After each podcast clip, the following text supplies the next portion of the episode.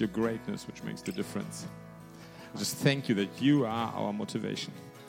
I just thank you, Lord. Lord, that you bring life. I just thank you, Lord, that you make the difference. We just want to open our hearts tonight. Lord, I pray that tonight you give a new motivation. Lord, it's all about you. You are the center, you're the goal, you're the way. Lord, it's all about you. And so I open my heart. Lord, I ask you to anoint for what I say, but I ask you also to anoint for what we are listening, so that we receive, that we understand, and that we can act in faith to follow you. I pray in Jesus' name. Amen. I love this word that His grace is sufficient. Why do I love this? Because it speaks about motivation. This is my subject tonight. The real question is Am I motivated? Why I'm going to church? Why I am a Christian? Why I do follow Jesus? Because if we are honest, I have to ask myself this question Do I go to church because I have a need? Do I follow Jesus because I have a need? And yes, we have needs. But I have a bad news for us. Church is the only place where it's not about me. It's about Jesus. The whole world is about me. My home is about me. My, my couple's life is about me. My job is about me in the end. But church is not about me. It's about Him. It's about Him alone. But I don't like it. Like so many things with Him, I don't like them. But I have to accept them. So the question is Did you ever have a dream that God might use you? I was, I was a kid, I grew up in a Catholic home. And so I didn't understand the Bible at all. So I had no brother and no sister, so I was the only kid. So I thought it's normal to be, just have one kid. And then they, they told me that Jesus is the Son of God. And it made me so sad because I thought, oh no, God has already one child. So I have no chance. And I really thought this. I remember up to today that was, I was so sad because I thought God can only give all his love into one child. I was only one child. So why should God have two children? So I have no chance. The place was taken. So my motivation was gone. But later on, I, I, I, I discovered Jesus again.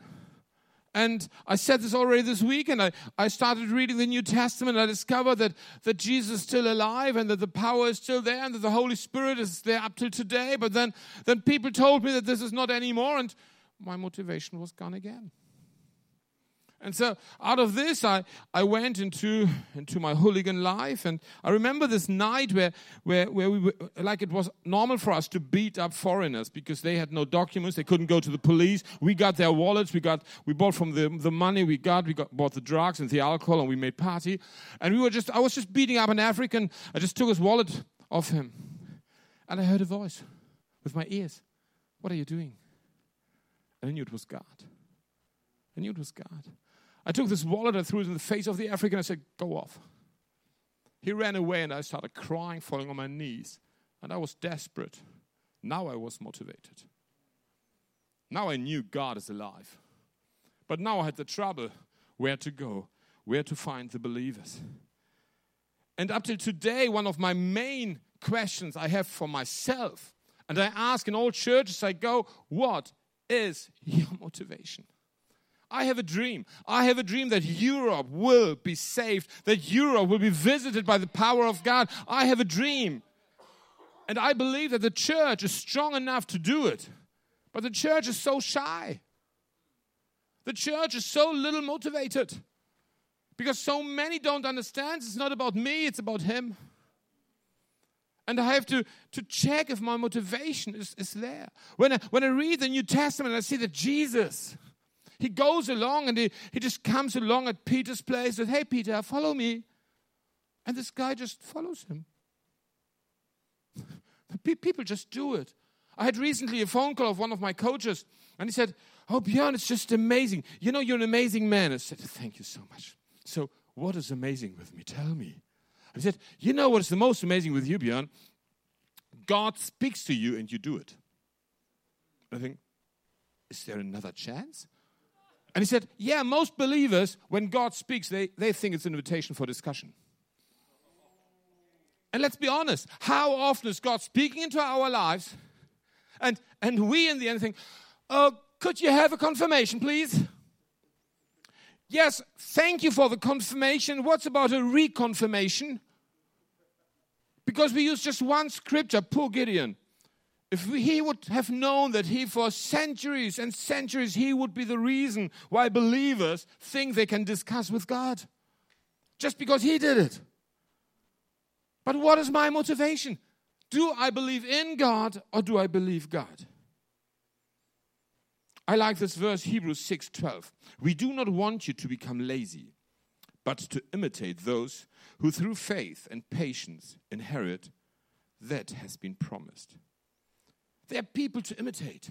So, question to you who are your heroes? Are the people you have you would like to imitate for their radicality? You would love to imitate them for their love. You would love to imitate them for whatever of Christ. We need examples. We need motivation. We need this, this heroes of God. And not all the heroes are written in the Bible. Many lived in church history. So many. You might have Danish heroes. I don't know the Danish heroes.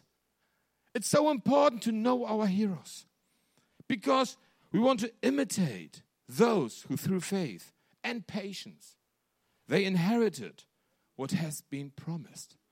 However long it will take, they have a clear aim. And if we don't have a clear aim and a good motivation, then we have no vision. And when we have no vision, we have no clarity. The Bible says that a people without vision is uncontrollable, without brakes. Like a car which has no brake. So when you're in a car without a brake, you break down.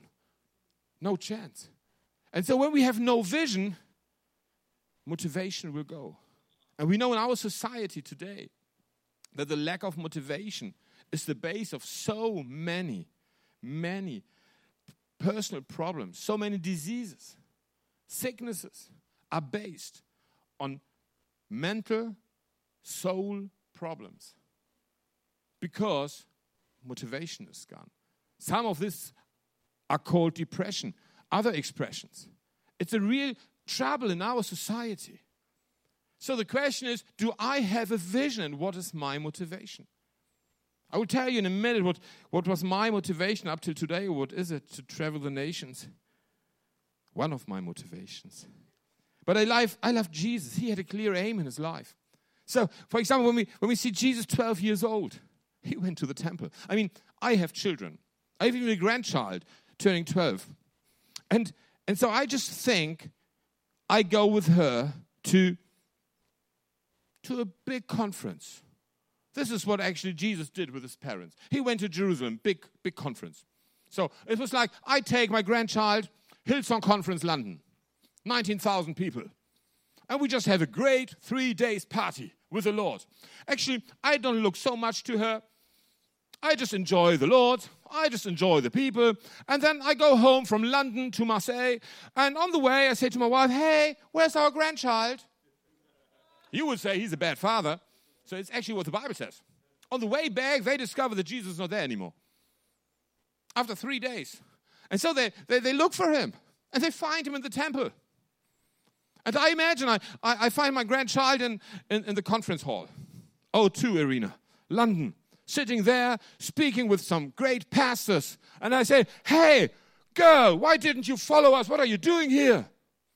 And she might just answer, like Jesus said to his parents, Oh, I have to be in the business of my father. this is motivation. So, with 12 years, he has already a clear idea. So, if you're older than 12, no excuse. then Jesus called his disciples. He had a clear idea, three years. Three years. And I imagine this Peter. Peter just being called. So you remember he, he was on, on the lakeside. So he was just called and, and but he was fishing. It was it was a family business. Perhaps you're coming from a, from a background where your family has a business. So I just imagine so Jesus coming and, and says, Come on, come along. And Peter says, Okay, I tell my dad, Hey, dad, I go with this guy. And, and, and, and, and father says, Peter, it's family business. You can't do this. What is your motivation? Oh, dad, he invited me to go along with him to learn. And, and so and so father says, okay, great, but I taught you also everything. And, and you even can eat with us with the fish. So what is he suggesting you? What, what will be, how long will you go? Three years. Oh, yeah, great. And after the three years, what will happen? Oh, he will die. Wonderful. You just imagine what a motivation. But Jesus had a clear plan. Jesus had a clear plan. I want to have a clear plan. I was, I was in my life so much impressed by the movement of the Moravians. Have you heard about them? The Moravian was a movement, and just tell you a bit their story. In the year 1727, a group of 24 men and 24 women were persecuted for their faith in Jesus. So, in the end, what happened, they had to leave their country, their place, their home. They went from place to place to place, and no one, no one wanted to welcome them. It was politically difficult. And then they found a man called the Duke Nicholas von Zinzendorf, and he allowed them to settle on his land, today in the south of East Germany. And so there they could live out freely their faith. After a short time, visited by the Holy Spirit, this group of 48 men and women decided that they will pray. And so they thought, oh, this is a great idea. We have 48 men and women, we have 24 hours. Let's do prayer partnership 24 hours a day. So it happened. The first two came, they kneeled down, and for one hour they prayed. And after one hour, they stood up because the next two will come from one to two, stood on the side, went down, prayed for one hour. So when you go today to the place called Herrnhut, you can still see on the ground the forms of their knees. Because this prayer chain lasted over a century. Incredible. Incredible. And so the Holy Spirit visited the Moravians in this time so strong that manifestations of the Holy Spirit were already happening long before we knew the Pentecostal revival. And the small group, in its beginning, small group of 48 women and men in the first century has sent out over 3,000 missionaries. They understood something because they were stirred up by the Holy Spirit. It's not about them, it's all about Him and His plan to go to the nations. And so they had regular evening meetings, services, and one day there came a missionary along. And this missionary told the story of a British landowner on a Caribbean island.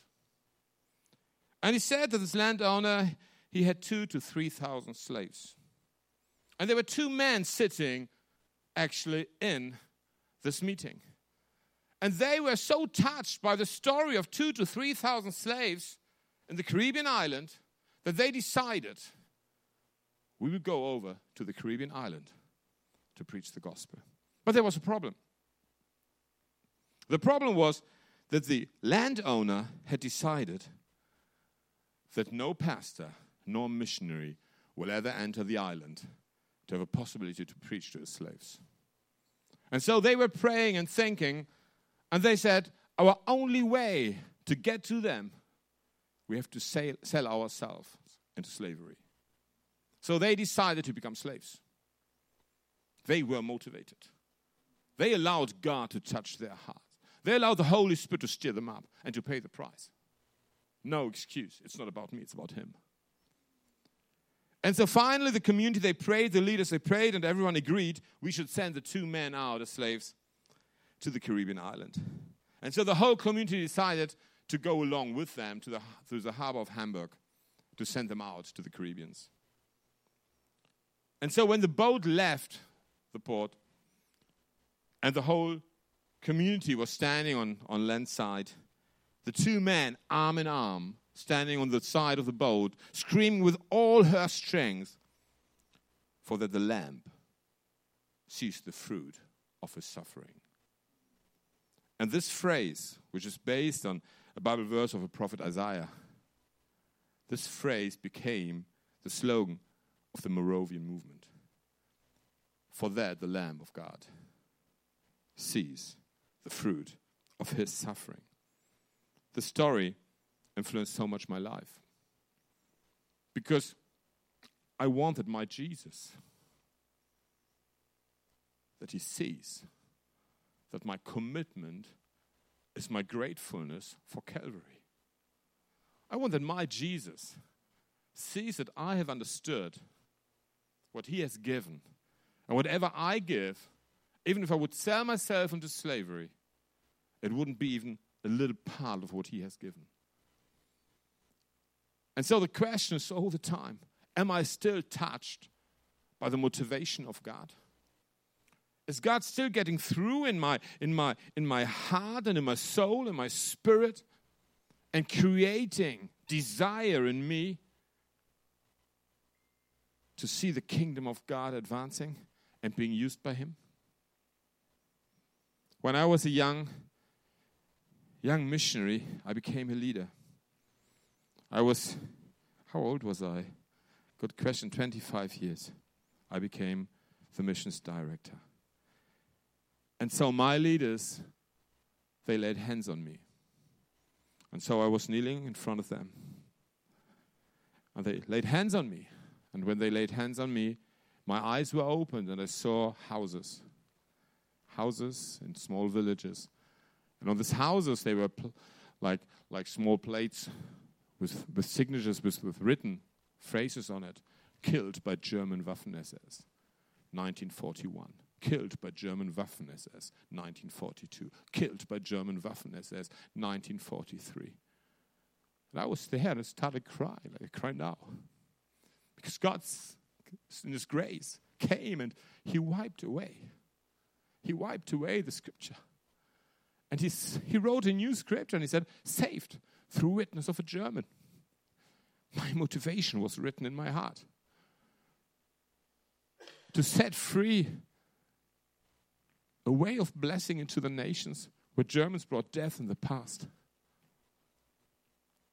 God wants to write something into your heart, something which you will never be able to deny, something which will never take away again motivation. We need this encounters with God, and He desires to give us this encounter. He desires it so that we live by grace that we understand is not about us, it's all about Him. And our whole motivation is in this grace. Our whole motivation is found in the vision He has put into our hearts. And He, I think tonight He wants to, He wants to lay something in our hearts which is increasing the love for the people where He wants to send us. Some of you might stay in Copenhagen, some of you might go elsewhere. The big question is can He send us where He wants us to go? Because it's all about Him and not about me. It's all about Him and not about me. We might think it's not possible, He says it's possible. We might think we're limited, He thinks I'm unlimited. It's all a question of my vision. It's all a question if I seek first the kingdom of God. So when I travel today, the nations, and I travel the nations, so often there's only one, one thing I'm, I'm looking for. How can a blessing come out from Germany into these nations where we brought so much death? We brought death to Denmark. And I'm so happy that I can be here. It's such an honor to bring blessing, to bring life. Because we, we did something terrible as a people. But God, in His grace, will transform what happened in the past by the power of the devil into a gracious movement of the power of God. And it's not that many Germans will come, but I think that some Germans might motivate many other nations so that we see that the Lamb will see the fruit for his sufferings. So, my question to you tonight is Where is your heart at? Where is your heart at? Does God still bring you to a point where you cry? When did you cry the last time because you were so much touched by the Holy Spirit? Perhaps you never cried. The Lord wants to bring us into brokenness, into a point where we surrender in front of Him. Where we come to this point where we say, Oh man, it's not about me, it's all about you. It's not about me, it's all about you. I love when Paul is writing to Timothy in 2 Timothy 4 7 and 8. I have fought the good fight. I have finished the race. I have fought the good fight. I have finished the race. I have kept the faith. Now there's in store for me the crown of righteousness, which the Lord, the righteous judge, will award to me on that day, and not only to me, but also to all who have longed for his appearing. There's a crown of righteousness. There will come a day where you and me, where we're in front of our God. And I'm so looking forward for this moment. So looking forward for this moment. And you know what my desire is? I don't know what your desire is. I just want to hear one phrase. Phrase which is written in the Bible. Well done, my servant, my faithful servant. Well done, my faithful servant. This is my, this is my desire. This is my biggest motivation. And my, my Lord is so gracious because from time to time, He just says, Well done. Well done. And then often I'm just sitting there and I cry because it's the biggest thing. It's not about me, it's all about Him. So we come to the end of this preaching. And I would love that we don't finish with worship. Perhaps we can take a time of silentness before God. I don't know if you're used to this. Perhaps you can just stay calm, close your eyes. Perhaps you go on your knees. Perhaps you sit in a corner. And you just invite the Holy Spirit for this personal encounter.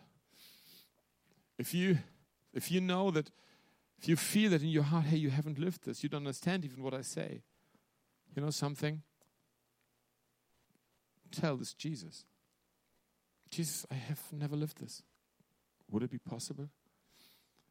I've never felt you like this. I've never cried before you. Please, could you touch my heart? Could you touch my heart?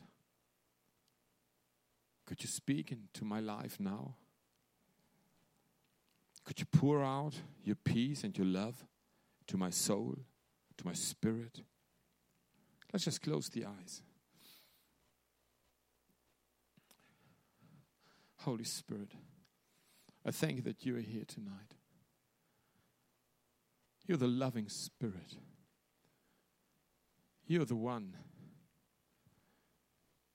pouring out your love into my heart.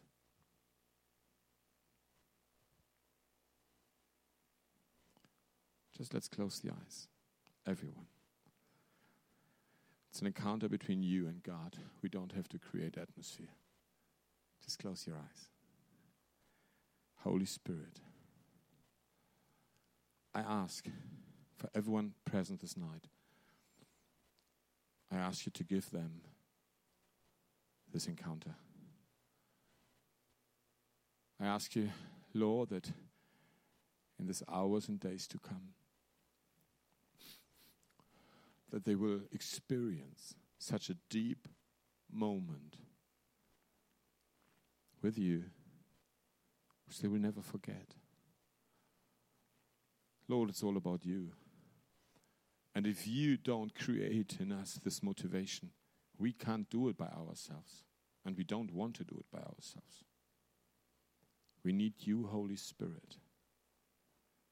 And so I ask you now, be pour out into each heart with your peace, with your rest. Wake up Stir up desire and love for you. Help us that our eyes are fixed on Jesus and on Jesus alone. Oh Lord, I just thank you. I just thank you for your great for, your greatness. I just thank you. I just thank you. Your grace is sufficient. I just fear that the Lord will take away from some of you all your doubts. There's some you're really fighting with thoughts of inferiority. The Lord will take it away because you will feel His strong love. And His strong love will show you the great value you have. Oh Lord, Holy Spirit, I ask you that your voice of encouragement might be louder than the voice of discouragement. That your voice of value might be louder than all thoughts of inferiority. Lord, that your love is flowing and we, we fall in love with you day after day because you're so good.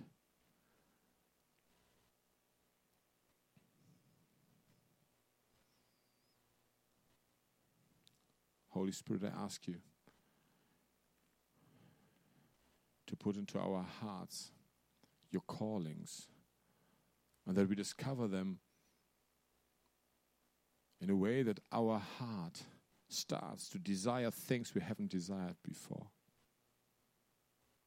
Desire to serve you, desire to commit ourselves to you, desire to take decisions for your kingdom. Lord, that out of this desire we, we organize and plan our lives because it's all about you. It's all about you. I just thank you for, for your wonderful, unconditional love. I just thank you that you take us where we are, as we are. And your grace is sufficient. You are our motivation. You alone. Because it's all about you, not about me.